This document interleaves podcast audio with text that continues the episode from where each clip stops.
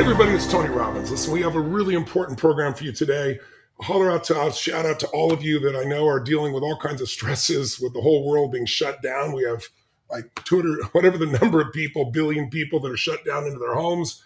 And there's so much fear and there's so much uncertainty. And so the purpose of this particular program is to bring you some of the best experts in the world who can help you put this in context. Because a lot of what we've heard and a lot of the decisions we've made has been based on numbers that were projected to be accurate and haven't been accurate, unfortunately. No one's done anything wrong. Everybody's trying to protect our society, protect our world. And in so doing, there may be some overprotection. And so, just like if you go hear a medical diagnosis today, most human beings know you should get a second opinion. Today, we're going to have some experts who are super qualified to be able to talk in this area because it's a pure expertise. Try and give you a context of what we've learned and where we really are, maybe dispel some of the fear. But then the majority of the time, we really want to talk to is what are some of the solutions that are coming out that are true breakthroughs that can make a difference with this COVID 19 situation. And who's going to, we're going to have a couple guests, but who's going to be my partner today as my partner in real life, which is Peter Diamandis, who's my dear, dear friend. And we're partners together. He's the head of the X Prize. He created the X Prize. Most of you in my audience know who he is. He's the executive founder of Singularity. He's, you know, multiple New York Times number one bestseller with Bold and Abundance and Bold Capital Partners. I mean, there's so many companies I couldn't list them all. But uh, Peter's joining us now, we're doing this all by Zoom because we're all trapped in our individual locations. So, Peter, hello. Thanks for joining me, brother. And thanks for joining us. Thank you, brother. A pleasure. And and yeah, it's a welcome. It's a pleasure welcome everybody as well. And and during this time, we're all you know trying to understand what's going on with this pandemic because it's both a viral pandemic and it's a pandemic of fear. And people are talking about what are the diagnostics available, what are the antivirals available, what are the vaccines available, more importantly, what are the therapeutics available? And we have an incredible guest um, that Tony will introduce in a second, who's another brother and a partner with us, one of the smartest people that we know. But want to contextualize what we're going to be speaking about uh, during the course of this hour plus. Uh, the first is let's talk about what's truly going on around the world in terms of what are the real numbers? Uh, how fearful should you be? How hopeful or optimistic should you be that this might be over soon? Or it's not as bad as people think it is. But the meat of this program is going to be a therapeutic uh, treatment for, for COVID, for viral infections that you might not have heard about. And it's a concept of cellular medicine. So we're going to be talking about how do you augment your immunity with natural killer cells and with stem cells. Uh, an extraordinary scientist, physician, and CEO is with us. Uh, Tony, you want to go ahead and introduce? Yes, and I just want to say, well, in this particular show, we may divide this in two, to be honest. So we'll decide as it's here, but we're also going to bring you some people who are on the most advanced areas of testing. You've all heard about antibody testing. Many people are saying this is the only way we really get back to work uh, because the current tests that you're doing swabs on, we'll go into this a little bit later in the show here. They're, first of all, not super accurate, a lot of false positives, but most importantly, it only tells you that you might have the virus now. It doesn't tell you if you develop antibodies. In fact, if your body is now, your immune system is strong and it'll fight off the virus, we don't have to worry about it. You're free to go back to your normal life. And so it's pretty important, as well as a similar company that is working on a vaccine that's worked in this industry for more than 30 years, but a vaccine that may be accelerated in its tempo, not 18 months away, simply because the source of the vaccine, as we'll walk through with them, doesn't actually use the virus itself, so it's not so dangerous. But we'll get into that as well. So it's a solution oriented show. But we want to start by introducing, let's throw up on a screen before we show his real face, just his background. Dr. Bob Hariri, MD, PhD. Bob is an incredible neurosurgeon. He's a biomedical student. He's a high performance aviator. He's a serial entrepreneur in two technology sectors in biomedicine and aerospace, both. He's truly a renaissance man. And he's our dear friend and partner. But I got a hold of Bob uh, originally through Peter and I when I tore my rotator cuffs and kind of started on this journey of understanding cellular therapy because they were torn so badly during this this snowboarding accident that literally uh, the doctors said three different doctors you have to have surgery surgery immediately. The pain was incredible. And then the problem was the rehab the three to six months of rehab where i wouldn't be able to clap move and do things i do. And bob was the one who taught me the difference in the different types of stem cells in the world and cellular therapy and got me to the right type of treatment the impact of which was one session no exaggeration and my rotator cuff is absolutely perfect. I can do everything I want to do. I had no downtime. I mean, it was life changing to me, life changing to me. So that entered me into this whole you know area of really looking at the, the, the change that's happening in medicine today. and finding out as much as I could about cellular therapy. Bob is the chairman and founder and chief executive officer of Celularity. It's one of the world's leading human cellular, cellular therapeutic companies. And he's a pioneer in stem cells and just a brilliant, brilliant guy. And he's also a straight shooter. So it's always fun to be with Bob. Bob, welcome to the program. Tony, great to see you. And Peter, thanks for having me on. Uh, beautiful, buddy. Great to be with you, man. Listen, let's start with context. I mean, you're up there in New York. You know, you see on the news every night. There's a red frame around everything. More people dying. More people diagnosed. You and I both know diagnosed doesn't mean a whole lot. It's who gets hospitalized. They put these huge numbers up, and no one's trying to do anything wrong. They're trying to inform people, and unfortunately, using fear as the primary motivator. Can you give us a little context about what's really happening in the trenches, where we stand, and and what the numbers were originally based on, but all these formulas that made us shut down the world economy are from Wuhan versus what we're finding now. Listen, we're living through an unprecedented uh, event in, in global health. Um, viruses come and go all the time. Pandemics happen with a great deal of frequency. Uh, what's unique about this particular uh, uh pandemic is the nature of the virus itself is somewhat different than what we are normally used to. Uh, and the somewhat nefarious origins of the virus have left people to be both uh, um, on a, a hyper vigilant, hyper alert state, but also willing to react very aggressively to any negative news they hear. Now, the bottom line is the early evaluation and reports on the number of people who were infected and who had bad results from the infection was very alarming. Uh, when we, if you go back six to eight weeks ago, the number of people that were uh, shown to have the, the virus and were getting really sick was alarming because the, this was somewhat unusual for conventional flu, at least the way conventional flu is reported. Now, right. The fact is that um, we really don't fully understand when this virus first made landfall here in the United States. Uh, there are some who speculate that it may have come, come here as early as last fall. A virus like this uh, has, has characteristics that dictate its rate of spread. Some of those characteristics are how long can somebody be carrying it and infected with it where they don't have symptoms, yet they can still infect others. If that period is long, then one person can interact with many, many more people and potentially be a source of infection for those people. Flu influenza, the incubation period is relatively short, which means if you got it, within a few days, a day or two, you're starting to have symptoms. You isolate yourself naturally from the crowd you're not infecting that many people. But if if you can carry it for seven to ten to fourteen days, relatively asymptomatic, you may infect hundreds of people, and therefore the exponent, how many people how many people wind up ultimately get exposed, is that much higher. It's very suspicious how quickly this particular viral infection affected many many people. That's number one. Number two is that although the vast majority of people, probably 90%, who are exposed and get infected actually have very mild or no symptoms at all. And these people don't even seek help of, of the physician or, or, or, or a hospital. But a small percentage that are going to the, the hospital and are seen to have, in fact, been infected do develop very severe uh, um, uh, complications. Those complications can include difficulty breathing, uh, in some cases necessitating being on a ventilator.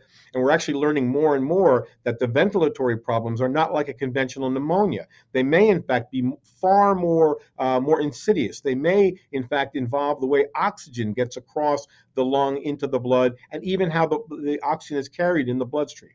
That being said, for roughly every 100 patients who is so alarmed that, that they go to the emergency room, 80 of them are sent home because they're not that sick.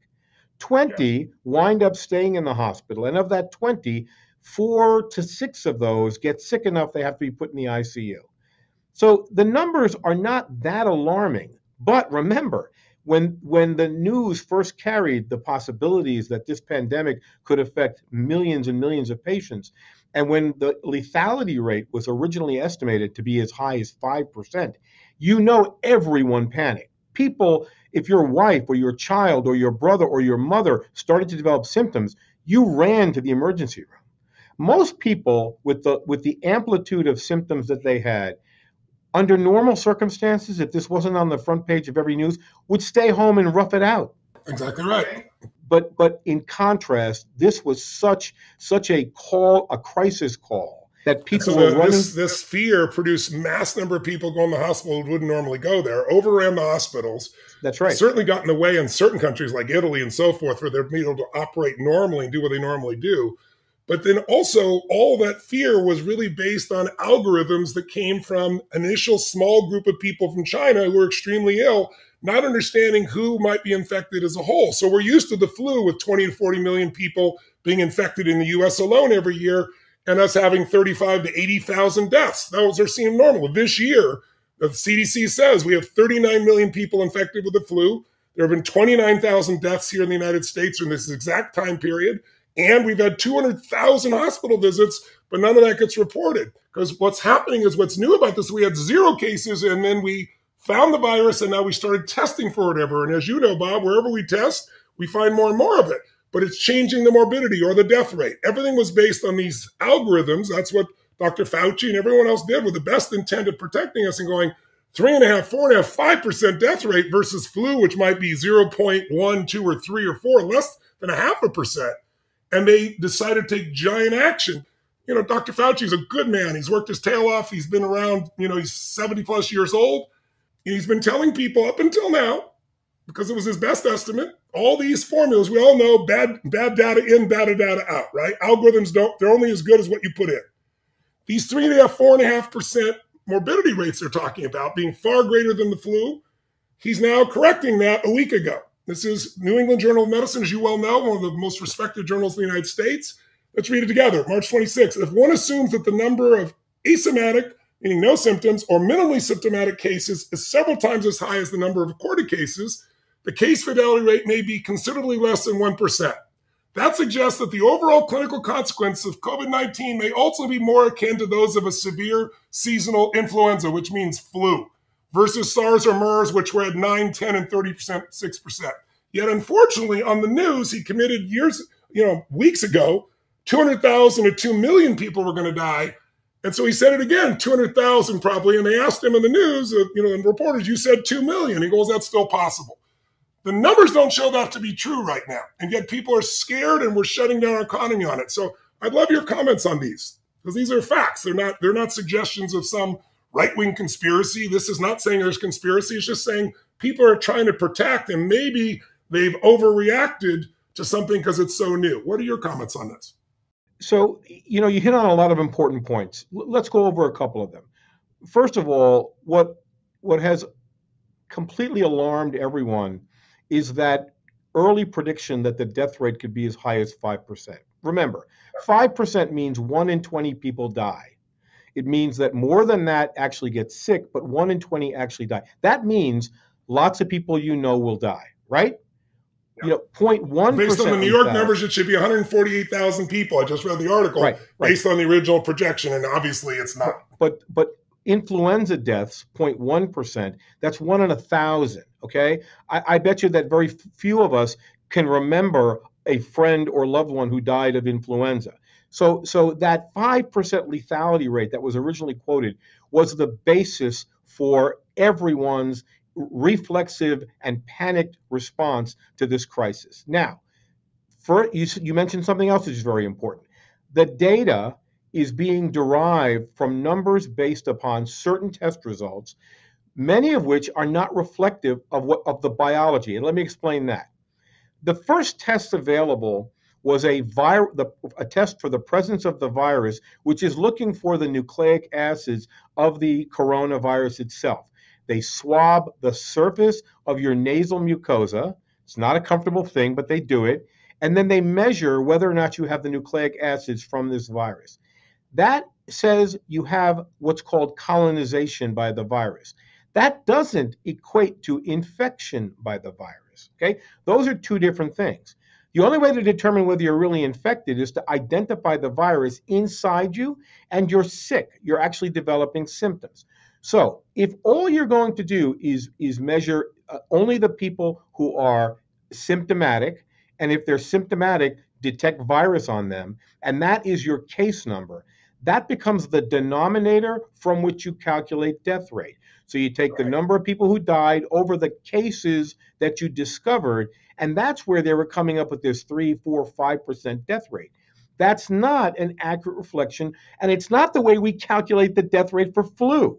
Okay, just so you know, the CDC, you can go to the CDC website. The CDC calculates the death rate for flu as the number of people who die divided by the estimated number of cases. These are not documented, demonstrated patients who have influenza. It's what the government estimates it to be. Here's the problem. I just sent you two graphs. Okay. okay. If you look at the first graph, okay, it's the it's the death rate. It's the death rate here in the United States, which is which was starting to drop, and the minute it started to drop, it pumped back up. And the reason it pumped back up is they started to attribute anyone who died in the hospital as as from COVID.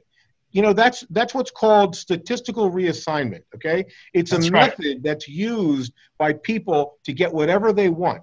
So if you're going to take someone who got to the hospital and died of a heart attack, and then post mortem swab his nose and find coronavirus and say, "Hey, he died of COVID," that's not that's not accurate, right?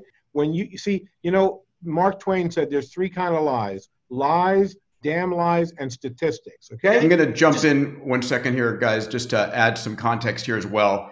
Um, the important thing for folks to realize is this, again, a pandemic, a viral pandemic, but this is also a pandemic of fear.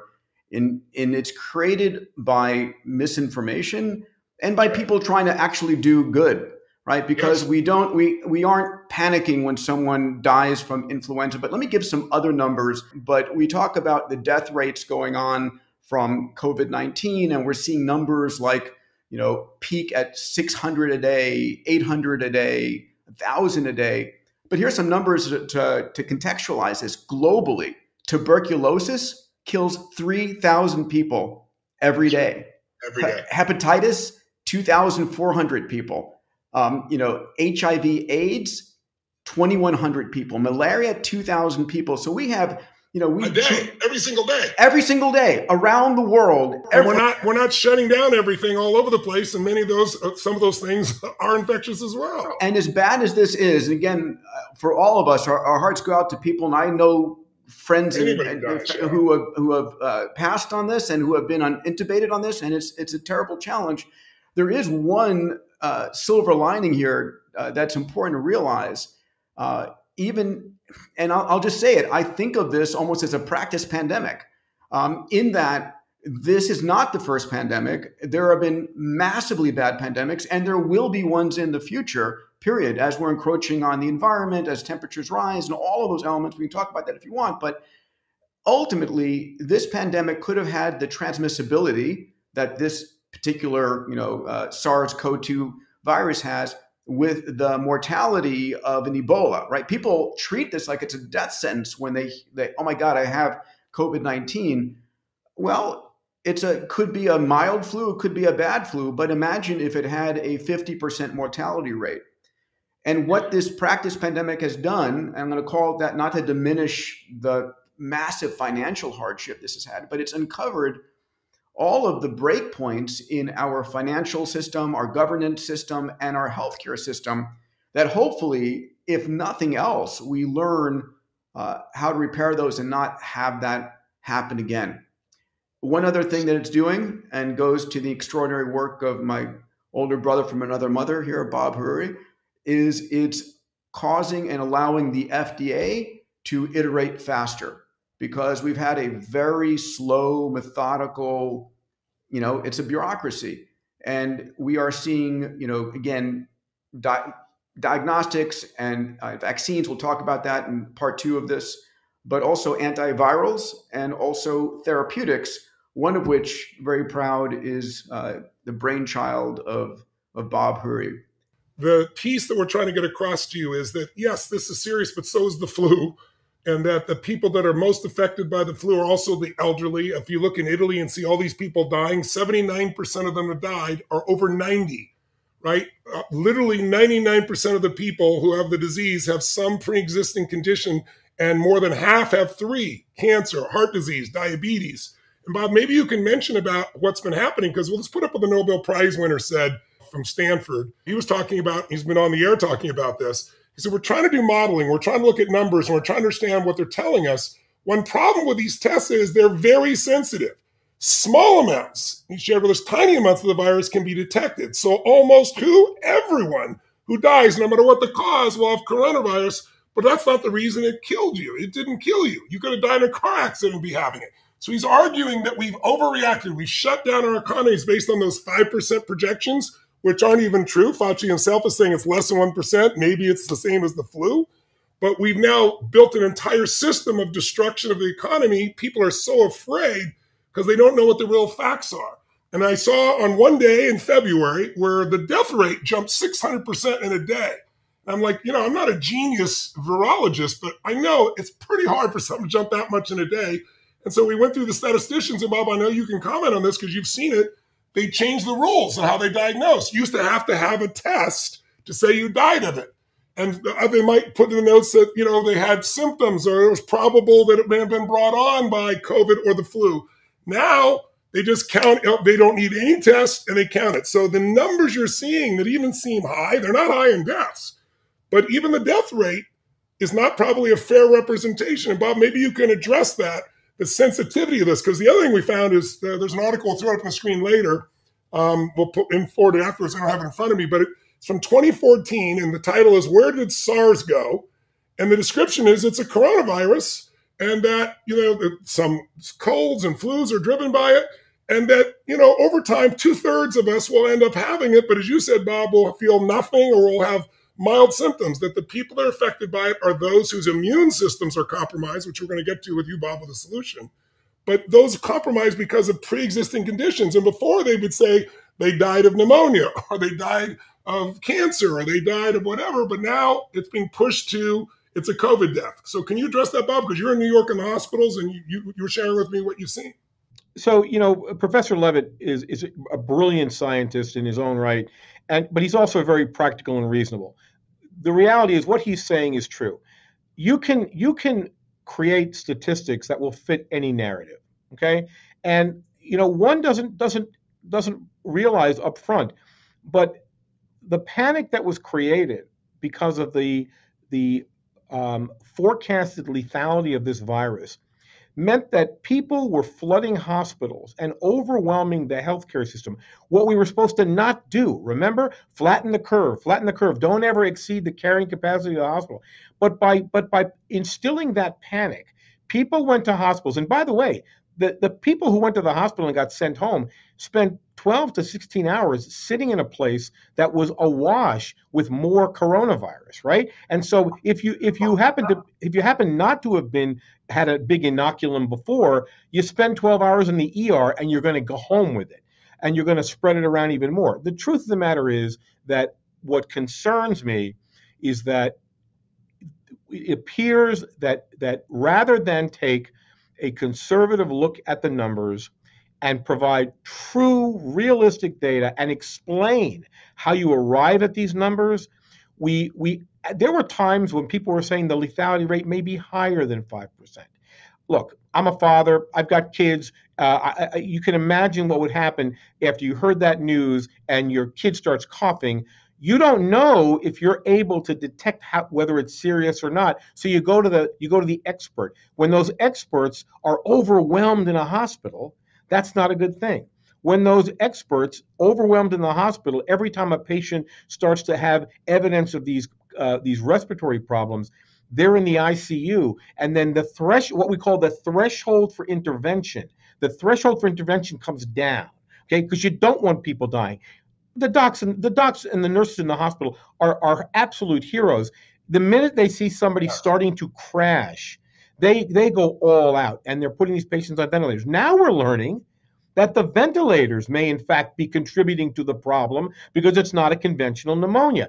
We didn't give ourselves time to figure this stuff out. Okay, and you know it's sort of like you've been, we've all been through it, right? And Tony, where you live, uh, a hurricane's brewing in the in the Bahamas, okay, and you're told it's going to be the worst hurricane in the history of, of of your your part of Florida. And what does everybody do? They run out and they tear apart every store. You can't get a you can't get a gallon of milk. You can't buy a loaf of bread. And then what happens?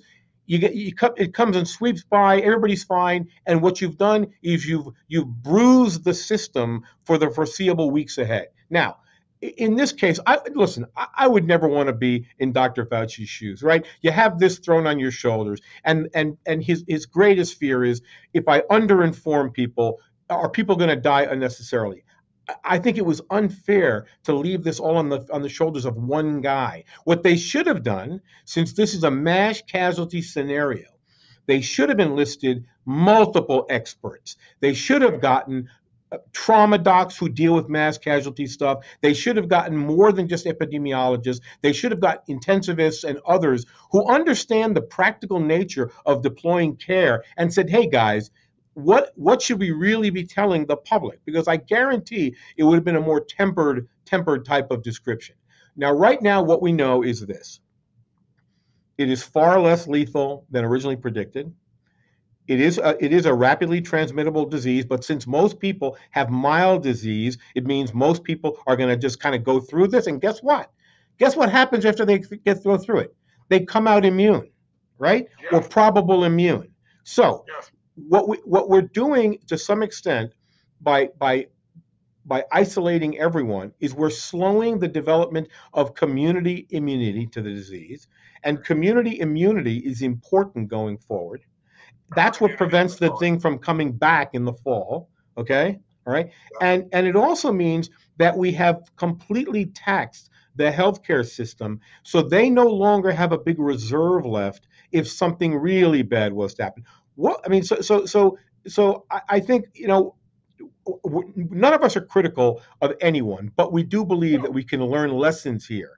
And these lessons should never let us go back to this again. And by the way, when people say the cure can't be worse than the than the disease, you know, we have no idea how to calculate the impact of poverty and and joblessness and depression.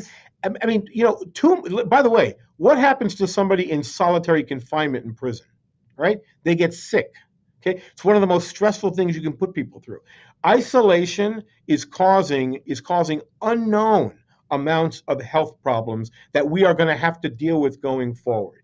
And you know, it's very sad because I remember at the beginning of the year seeing optimism and joy and a sense of a sense of a willingness to go out and take risks in building businesses.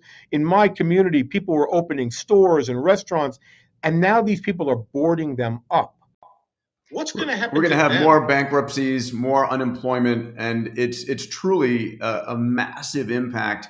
Um, and honestly, uh, when you're set, when this is said and done, I don't think we're going to have properly measured that. And the challenge is going to be how do we revitalize? It's going to take it doesn't it takes a while. It takes years after three or four months of impact to bring the economies back. The virus is not going away, right? The virus is still going to be in the environment. The It'll coronavirus is going to be with us for years to come. No, no, no. It's going to be part of the environment forever. Exactly. And it may have already been, and Bob isn't true. It could have been here before six months ago. Like we're reading this piece on coronaviruses from six years ago they said we'd have two thirds of us would have it. So it's we're there's a lot of assumptions that we're making along the way when science needs to have assumptions that are tested, but we didn't test them in this environment. We made those assumptions, we ran our algorithms, and we went. And again, nobody had bad intent. All these politicians committing, you know, an emergency when there's one death in the in the state, they're just being told by everybody else this is what's going to grow to. I saw the governor of Ohio call a declaration of emergency and he said we're going to have 100,000 uh, people infected here. And then, you know, the one intelligent reporter said there's only 1,120 infections in the whole country right now. How can you say 100,000 in your state? And he said, well, it's going to double from 100,000 in a few weeks, and we're going to have all these deaths. And so he said, well, I'm being told that by the experts. He put his expert on, a doctor, really great lady, and she apologized. Says I was really exhausted this morning when I made these predictions. She literally says this on the air. And then she said afterwards, but you know, other experts have been telling me it's about 1%, it'll keep doubling. So we have made these decisions And now it's going to be hard not to do. They all came from the best intent, protect our people. But we're getting to the real numbers, they're a bit challenging. So, how do you explain a place like Sweden that's got a population like that and they don't, it's not out of control and they're not doing what we're doing here? Schools are open, primary schools are open, preschools are open with little children, restaurants are open, people in the streets. Yeah. I mean, listen, there, there were two approaches to this, right?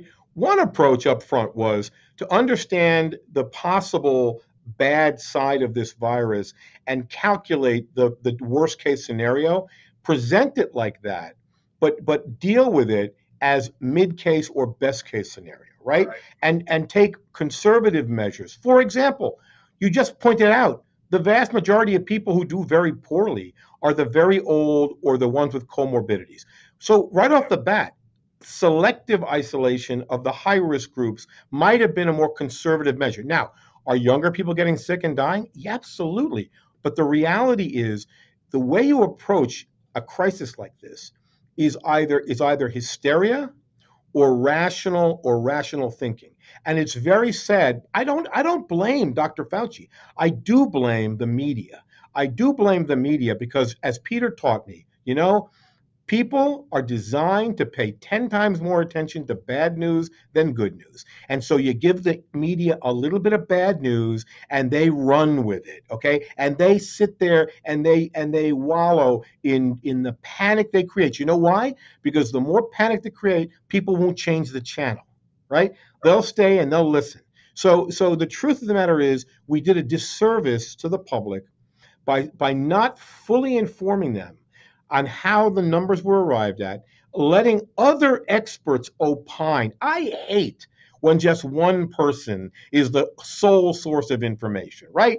We need to engage a lot of other folks. And by the way, there are people who try to get the, the word out and and and they're suppressed. In well, were, the media suppressed them. They they shouted them down towards some of the solutions, as you know, Bob. And you know, I'm not I'm not here to attack the media either. I think the media is trying to do its job, but they're no longer designed to inform us it's too competitive. now they got to startle us. And the only thing startles is something huge. And so they also believe it. They're not asking the questions. Okay, we have this many cases. How many are actually hospitalized? Or how does this compare to flu deaths? None of those questions are being asked. It's just full force. It gets all the attention. And now there are people that they've heard it for week after week, day after day, that it's like religion to them. They they pretend it's science, but they say people are dying, or you're promoting people, you know, doing things that are dangerous. If you inform people that the numbers are different than they are, that's just not true. But let's let's move to what this is really about. Go ahead. The, the immune system is what it's really about. So let's move into, you know, what are the things that we do? There's lots of great solutions that are showing up right now for someone who's, who's in a severe situation, usually with other challenges, as you've already pointed out, uh, pre-existing conditions let's talk about the solutions. And then, Bob, let's see if we can't uh, give people just a little bit of history about cellular medicine, all the way back to where you're kind of the father of it to some extent because of the research you did with the rats 30 years ago. So let's pick which direction everyone you want to grab first. Let's move in that direction now. hopefully, if you're listening, we've got you at least the question that it isn't a severe, extreme thing as you think. And it doesn't have to be in your life that way. If you understand the numbers, you still want to do things that take care of yourself but 90% of the people plus are not at severe risk, and the numbers are tiny in context for everything else that happens. Right now, 1.35 million people will die this year in a car accident around the world. It's 3,200 people a day. None of us are saying people cause these car accidents, right? There's a little yellow line. Someone's driving 70 miles an hour at you, you're going there. And we know every day somebody's going to fall asleep, somebody's going to be texting, someone's going to be drunk, and they come over and kill people every day, 3,200 a day we don't say we're never going to drive again. Let's put a you know let's put a moratorium on driving. And why do we drive? How do we drive knowing that someone can kill us every day? It could happen any moment. We do it by using faith, not a religious term. Just we're born with a faith that says if I don't create certainty in myself in spite of all the things that are risky, I have no life. I have to stay home and not move, which is kind of what we're doing right now. So let's talk about either some of the solutions, but maybe first, before the solutions, let's talk about cellular medicine for a moment and your original studies and what you found, because this goes way beyond COVID. We're going to talk about COVID 19 and your solutions, but it really is the breakthrough that's happening in regenerative medicine. It's probably the most powerful change in medicine that's happened in a century. The other thing to contextualize this again is if you feel like COVID 19 is going away and it's not as bad as it is. Again, remember, this is one of many pandemics.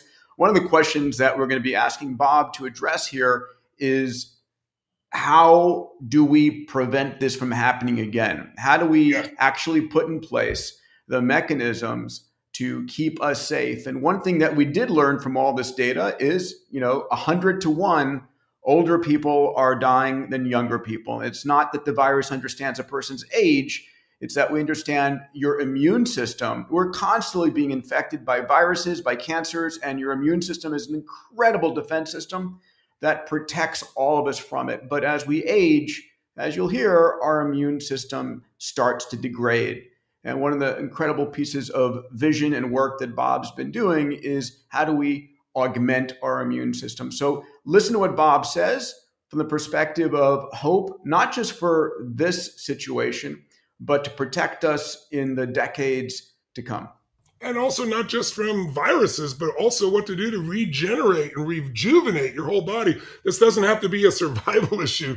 We have science today that can make you younger, stronger, more effective than before you know, we're working on a book together on this whole regenerative medicine breakthroughs that are there. So, Bob, just so people have context, let's shift to something that's a bit more uplifting. Hopefully, people are uplifted to say it's not as bad as we thought.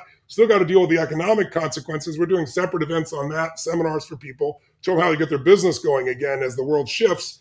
But let's talk about how you got on this road. I mean, you're, you're a neurosurgeon, you've, you've got an amazing background, but tell us what you did with rats about 30 years ago that kind of started this journey. Well, you know, Tony, um, uh, 30, 35 years ago, back when I was uh, um, uh, working on my PhD uh, at Cornell, one of the areas I was very interested in was the development of, of, of vascular disease. And uh, I was looking at the differences between old and young animals and why old animals develop much worse vascular disease than young animals. And uh, I was transplanting blood vessels from old into young and young into old. And it turned out that if I put an old blood vessel in a young animal, the old blood vessel was rejuvenated. It acted it acted young again. And I didn't know it at the time, but I was doing a stem cell experiment back then. I was actually allowing the, the blood vessel to be re- renovated and remodeled by the stem cells coming from the young young environment. Now, fast forward, um, over 25 years ago, I got interested as a doctor taking care of head and spinal cord injury. Um, I got very interested in the in the emerging field of stem cell biology because I saw it as a potential tool to restore function in brain injured and spinal cord injured patients. Uh, at the time, uh, most of the work was focused around using cells from embryos.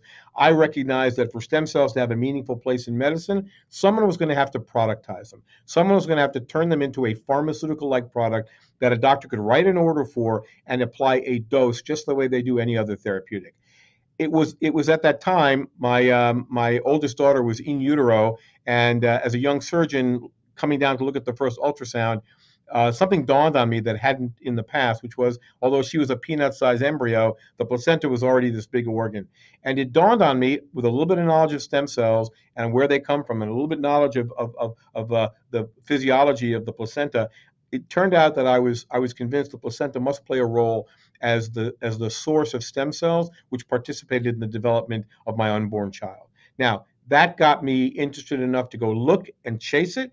And what happened was we found that the placenta was in fact nature's stem cell factory.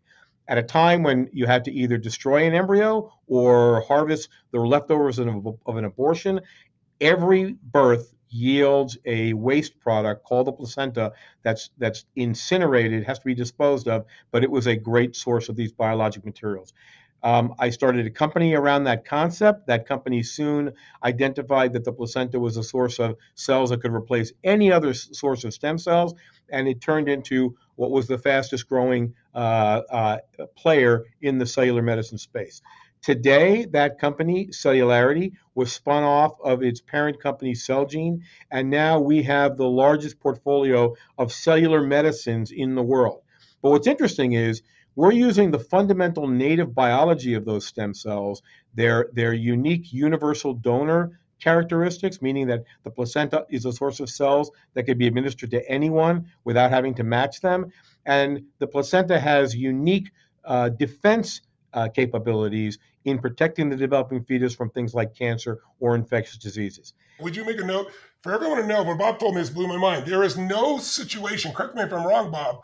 Where a mother with cancer is transferred to her baby. That's how powerful the placenta is. Is that correct? it's it's so rare that it becomes an isolated report. The, the, the, placenta defends the fetus from anything which would cause its demise. If you think about it, right, human beings devote nine months of reproductive energy to one offspring. It, evolution has selected for capabilities that protect that offspring at all costs. Because back when humans were living 25, 30 years, you didn't get a lot of shots at producing babies to replace yourself. And so, so that remarkable ability is, is, is conserved and transferable in the cellular products. Among those, among those unique properties, this ability for part of the immune system of the placenta and the newborn to actually defend against the transmission of cancer and infectious diseases was something we were fascinated by. We studied and we identified a unique natural killer cell.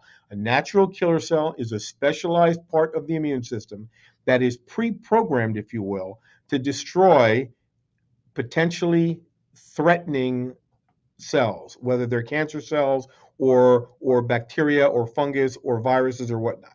Turns out that these placental natural killer cells target antigens, molecules that get expressed on the surface of cancer cells and virally infected cells. In the midst of our clinical trials in cancer, the COVID 19 crisis erupted, and although we always thought of the possibilities of taking these NK cells into infectious diseases, we saw an urgency to develop them for that purpose. We we uh, did the did the underlying scientific work, filed a, an investigational new drug application with the FDA, have been granted permission to, to, to, to, test this in patients, and we're out treating patients as we speak, Tony, um, with uh, with COVID 19 with these placental NK cells. So we're very excited about that. What does treatment mean? What happens to a patient, and what level is this? Uh, the people I, I, know the answers obviously, but uh, treat you're being you're treating patients through an intravenous um, inject uh, transfusion of these natural killer cells to basically augment the natural killer cells they have in their current bloodstream. How sick are the patients you're likely to, to treat? And then can you speak to the fact that this will be a therapy that can be on standby any place on the planet at any time it's needed. And just along with that, Bob, if I can add on there, let people know that in China, most people don't know the people that they're the most sick, those people in their 80s and 90s, this is one of the only treatments, am I correct, that was successful in turning those people and getting them back out of the hospital. Maybe a little background of that, and then tell us how you're treating them now. So there are very promising reports out of China uh, in patients with serious COVID 19, including patients who are on ventilators, that cell therapy has worked. And, and let, me, let me preface things by saying this cellular therapy, as a, as a way to augment or support or boost the immune response, um, is a revolution in the treatment of cancer. Okay, we now know we can take immune cells, engineer them to turn up some of their capabilities to target tumors, and they're very, very effective at, at, at supporting a patient's response against that, that particular malignancy. Um, this, I believe the same will apply in treating infectious diseases. And as Peter pointed out, what we're really doing here is we're boosting and supporting a patient's dysfunctional or deficient immune response by giving them reinforcements in the form of these NK cells from donor placentas that are produced in our manufacturing facility. The nice thing about this is it's administered via simple intravenous infusion. Putting an IV in can be done in a in an emergency room. It can be done in, a, in an infusion clinic. It can be done literally in a doctor's office. And the beauty is these cells um, boost. They they supplement your own body's immune response to a disease, which makes it a very convenient um, uh, and clinically um, uh, deployable methodology that fits into pretty much any healthcare system. Now, the nice thing about getting these cells out of the postpartum placenta, this waste material, is it's a it's an approach that's both scalable and ultimately will have economics that are not going to be destructive to the healthcare system. Okay, Explain explain that a little bit why, Bob, in terms of the amount you can utilize these, how you can do this. People will be saying how many placentas are being donated to make this happen. Can you explain just for a second before you go on so they know why it's really scalable and why the cost can be a lot less than a lot of the treatments, certainly a lot less than traditional cancer treatments?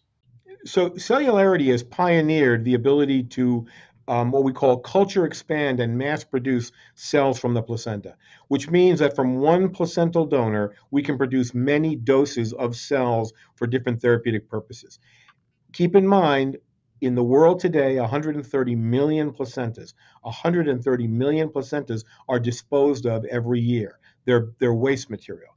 So it's kind of an inexhaustible raw material. And since you can produce multiple uh, doses from one placenta, you know, we don't see that as being a rate limiter to deliver therapies for these sorts of diseases. Um, and because Celularity, like other companies in cellular medicine, recognize that at the dawn of our industry, the, the manufacturing process is as much the product as the cells. We're getting better and better and better at creating efficiencies and quality systems so that these cells can be produced with very attractive economics. Bob, let me let me in, inject one thing that's that's very important. I think if anybody who's listening, if you're pregnant or you know someone who is pregnant, right now one of the things I think is a almost a moral and ethical obligation is for you to bank your placenta. Uh, we've heard about cord blood banking, where you take umbilical cord blood and it's frozen. And if you ever should have a hemopoietic cancer, leukemia, or something, that child, you can use radiation to wipe out their existing bone marrow and replenish it from their original bone marrow.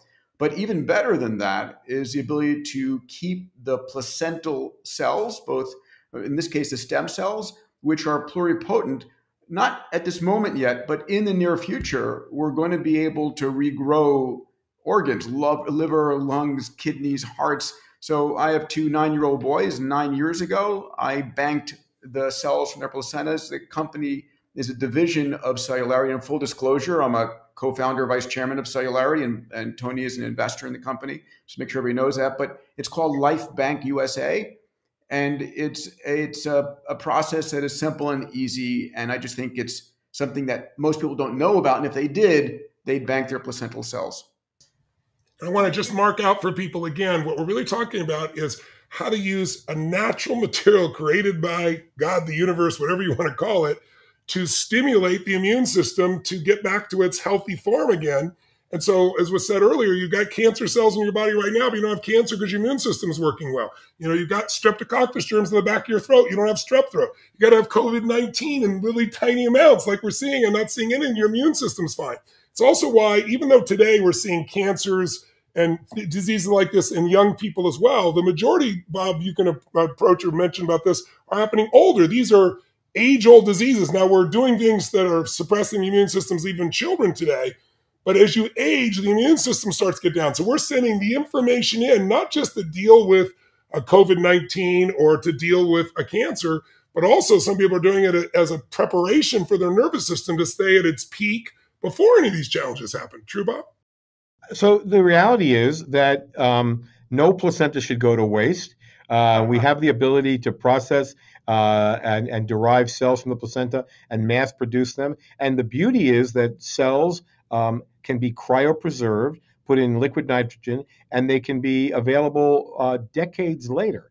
Uh, and they can still have value many decades later. So um, I, am I'm, I'm with you guys. I think it's a, it's one of the great resources, and and the opportunity to collect and process and bank um, is is a great thing. More importantly, is every placenta, even if it's donated, can be the source of material to produce life life saving products uh, like the ones we're talking about. But to, but to get back to the really the the, the kind of the the heart of what we're talking about today, um, cellular immunotherapy as a way to treat and defeat viral infections. I, I believe we are going to be able to demonstrate that this is a rational, logical way to go about supporting patients like COVID 19 patients. Um, hopefully, COVID 19 is a self limited problem and we'll be beyond this very shortly. But as Peter pointed out, if this is a practice pandemic, we need to have tools available instantly if this ever rears its ugly head again. and it may rear its ugly head as a reappearance of the same virus, as the appearance of a mutated version of the virus, or a brand new novel virus that may have worse characteristics than this one.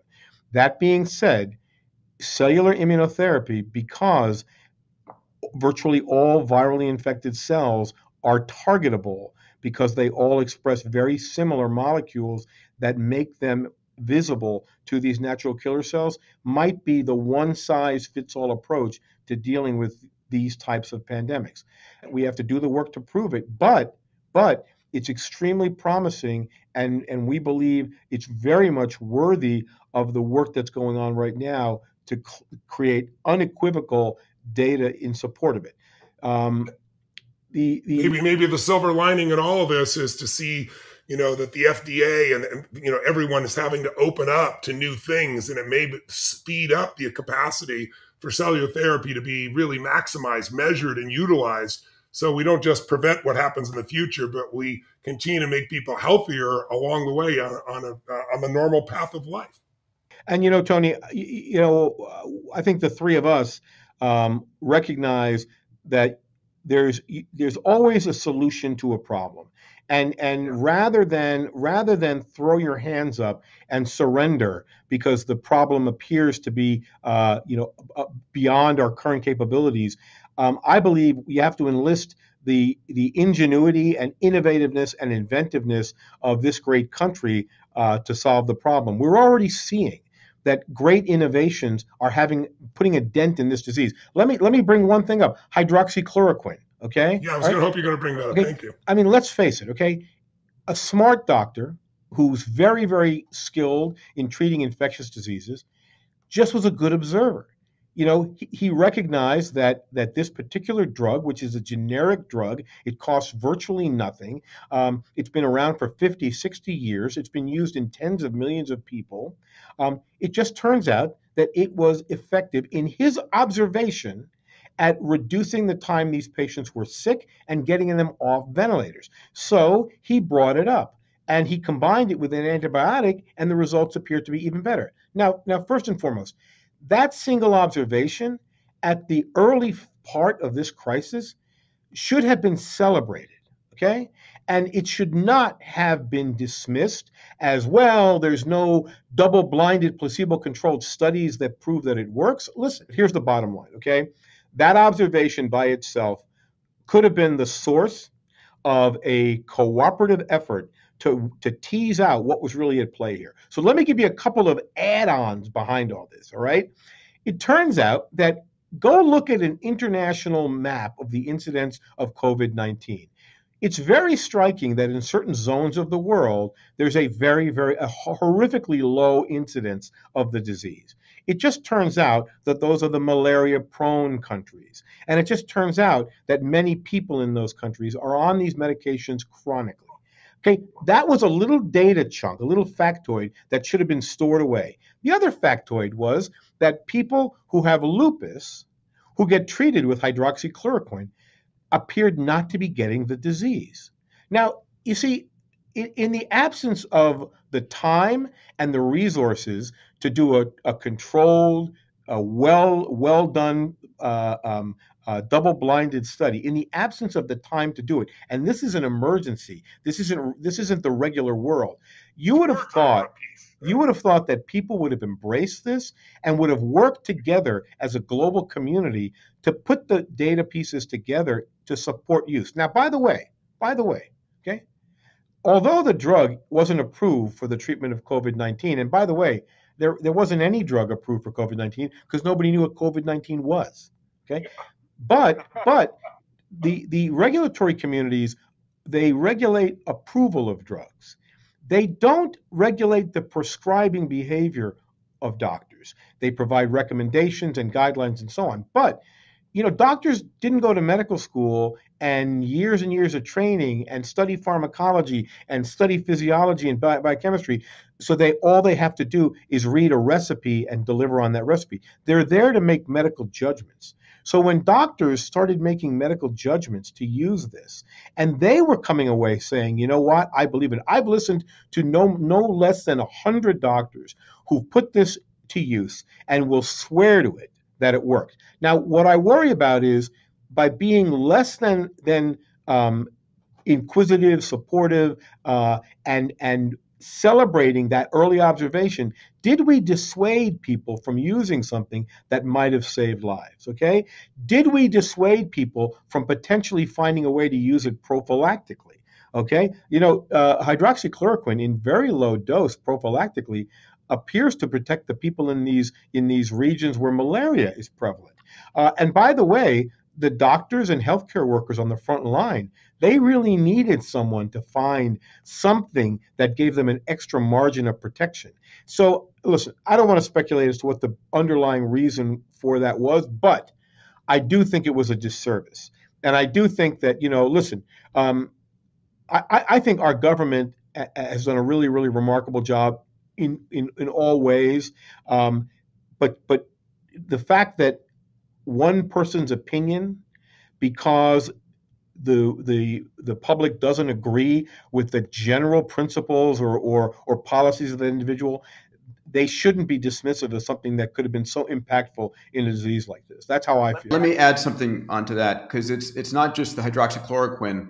Uh, there's something going on that I think is important to note. And again, for those you looking for hope and optimism in all of this, let's take let's take some hope and optimism from the following fact.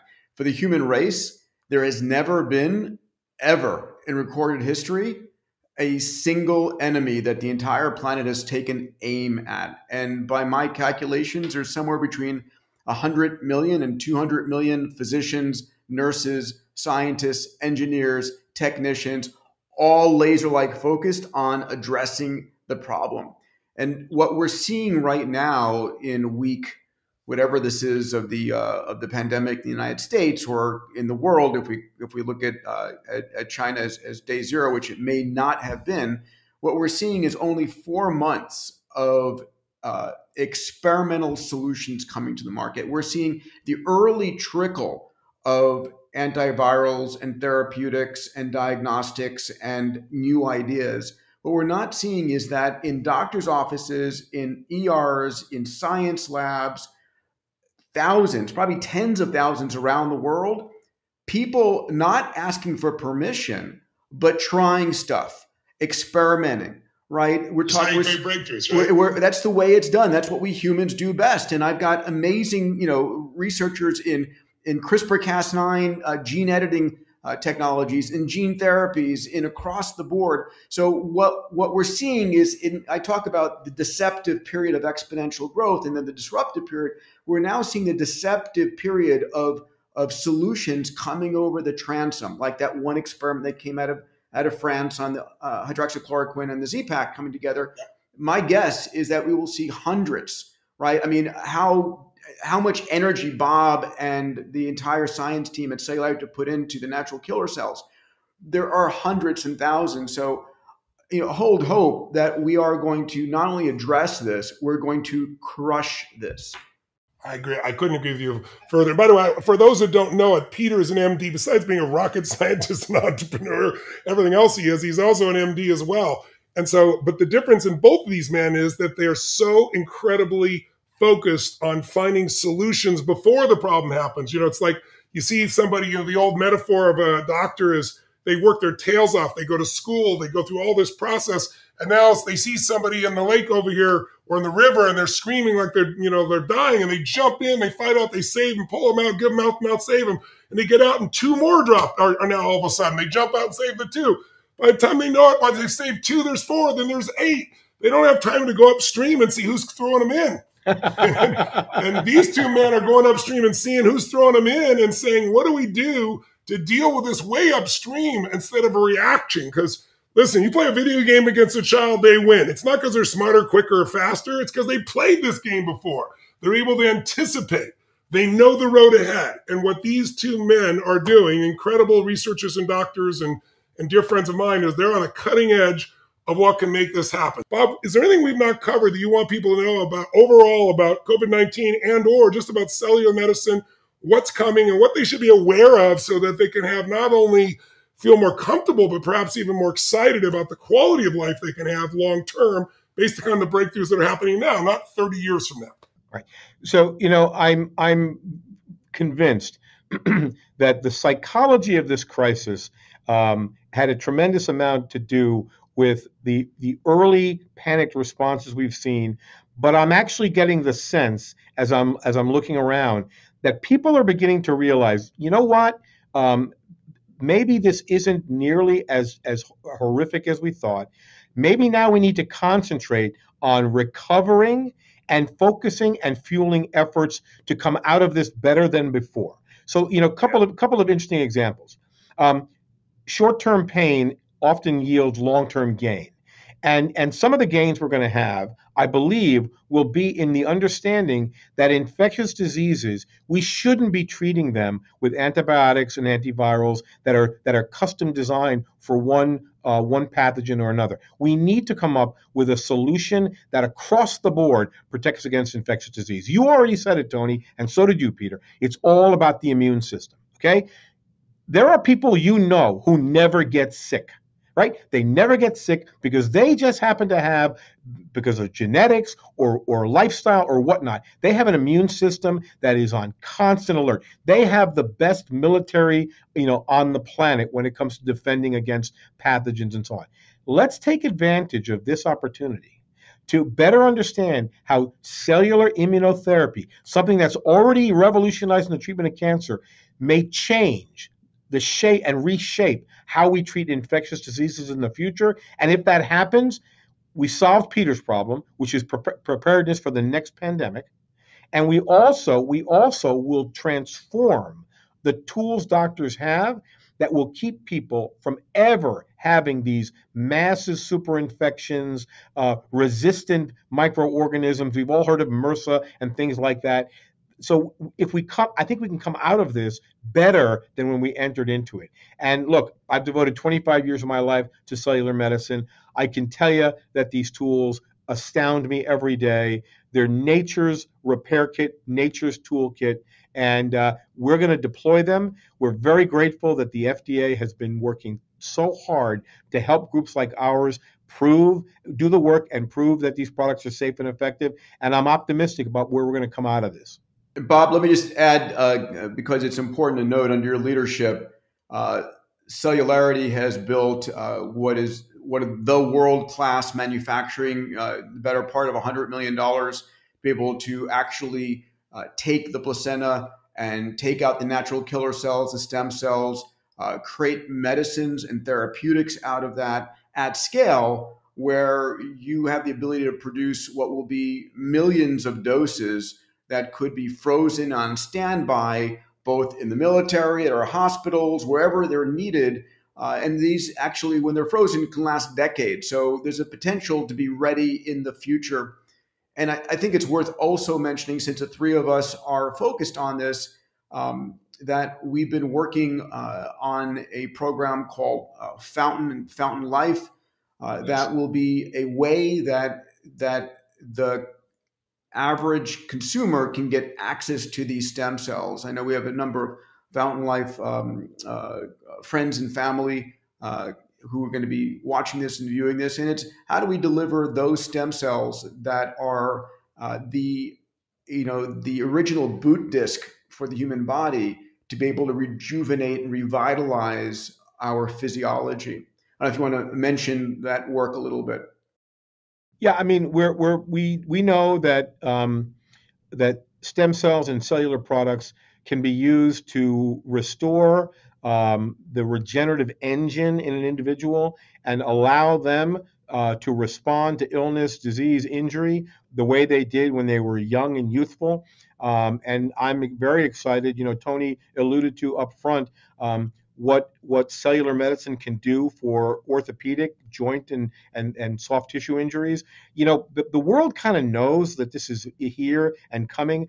We're still working through the process of getting these approaches through the, the rigorous programs necessary to prove safety and efficacy and so on. But i'm again extremely optimistic that what, what we're going through today and what's happening in, around the world in treating patients with degenerative diseases and so on will change the tool set doctors have in the in the next generation in the generation we've just entered into so that people actually live healthier, longer, and more and higher performance lives going forward.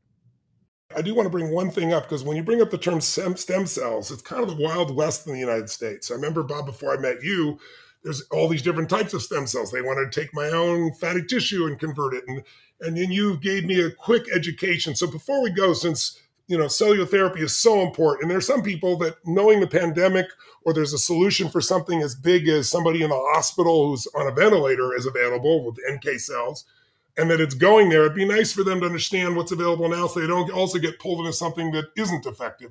You and I both know for elbows, shoulders, things like my entire rotator cuffs. I mean, to have not three, six months, and some people after three or six months, they still can't lift their shoulder above their arm.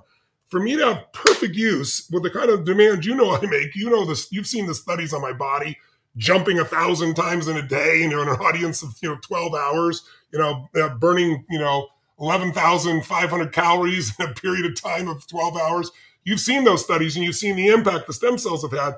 But can you take just one second before we go and give people an understanding of the different types of choices so they don't get pulled into fake science? Because that's part of the problem. Some people hear stem cells, ah, they think it's the same as doing PRP or something else. I understand the potency is different depending upon the source. Can you touch on that just for a second before we wrap up?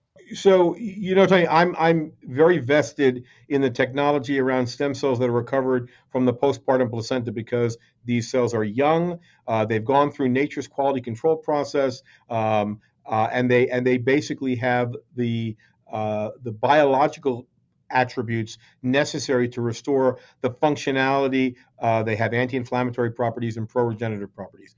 Um, we're working we're working diligently to demonstrate that in a whole series of clinical indications. Newborn derived cells have a lot of advantages over cells derived from an adult such as from adipose tissue or from bone marrow or whatnot.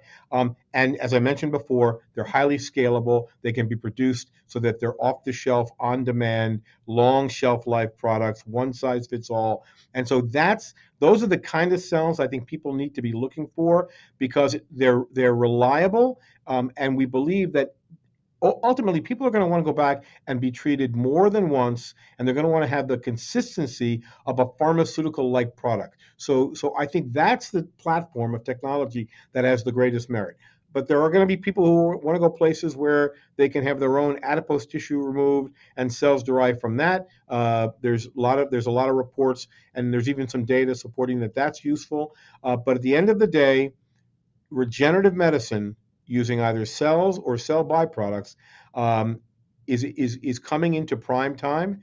People, people are going to have lots of choices in front of them. You, you need to find places which are using cells produced under rigorous controls and quality standards, and you have to work with reputable groups that, that are either either in an investigational stage of development or they're working in a jurisdiction where it's permitted because the problem is our, our our stem cells in the average person drop off a cliff after about 30 as a percentage. So if you're taking them from yourselves you're not getting the same potency obviously than if you're taking brand new cells that are coming from the placenta as well. It's an important part to notice in terms of impact. Ma, before we leave you peter any final thoughts?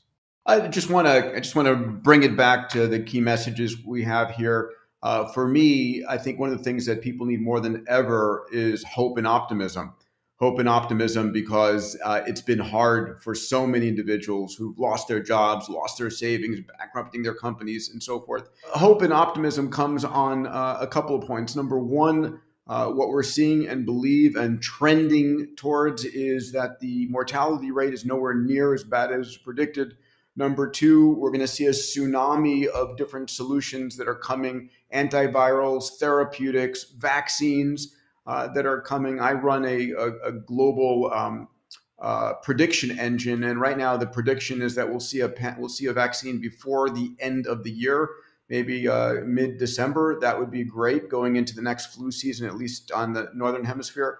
Uh, the other thing uh, that's important is that you know if you look at every economic crisis over time, um, there is a massive rebound, and we'll see you know, a lot of the companies that were just hanging on, employing people just barely, but not thriving, they're going to, as we see in every Darwinian evolution, they're going to die and go away. But like we saw out of 2008, we saw WhatsApp and Venmo and uh, Uber and Airbnb and the invention of massive amounts. So if you're at home and you're in this global quiet period, besides spending time meditating, eating right, uh, sleeping well, exercising, which are things that you can do for immune system right now, got to mention those. This is the time to be inventive, to be inventive about, you know, if you're an entrepreneur, how do I create digital businesses? How do I find problems out there? Because this last three months is going to accelerate the future. What we've been doing here digitally is going to bring us faster and faster into this in this decade ahead. So there are reasons for hope. There are reasons for optimism, uh, and I see uh, I see those all the time. So I want to share that, Tony, with everyone watching us here today, and with you, Bob. I love you, brother. You're brilliant. Thank you both. It's, hey, look, we're going through a bit of a winter, but winter's followed by spring, and you can feel the beginnings of spring starting to crack as you start to see the numbers flatten and come down, a little less fear in people, people reevaluating, seeing real numbers, and all these mass drive of solutions that are moving us forward. So let's bring forward together. The opportunities are greater than they've ever been in human history. We keep our intelligence. We are a resilient species. Let the fear aside, focus on the solutions. Thank you, Bob, for bringing forth some of the most important solutions, not just for COVID 19, but for we as a human race moving forward to have healthier, stronger, and, and more high performance lives, ones we can really enjoy. It's not just length of life, but quality of life that cell therapy can make a big difference for. Peter, thank you for being my dear friend and partner. God bless you all, and uh, we'll see you soon. Live strong, live with passion, and God bless.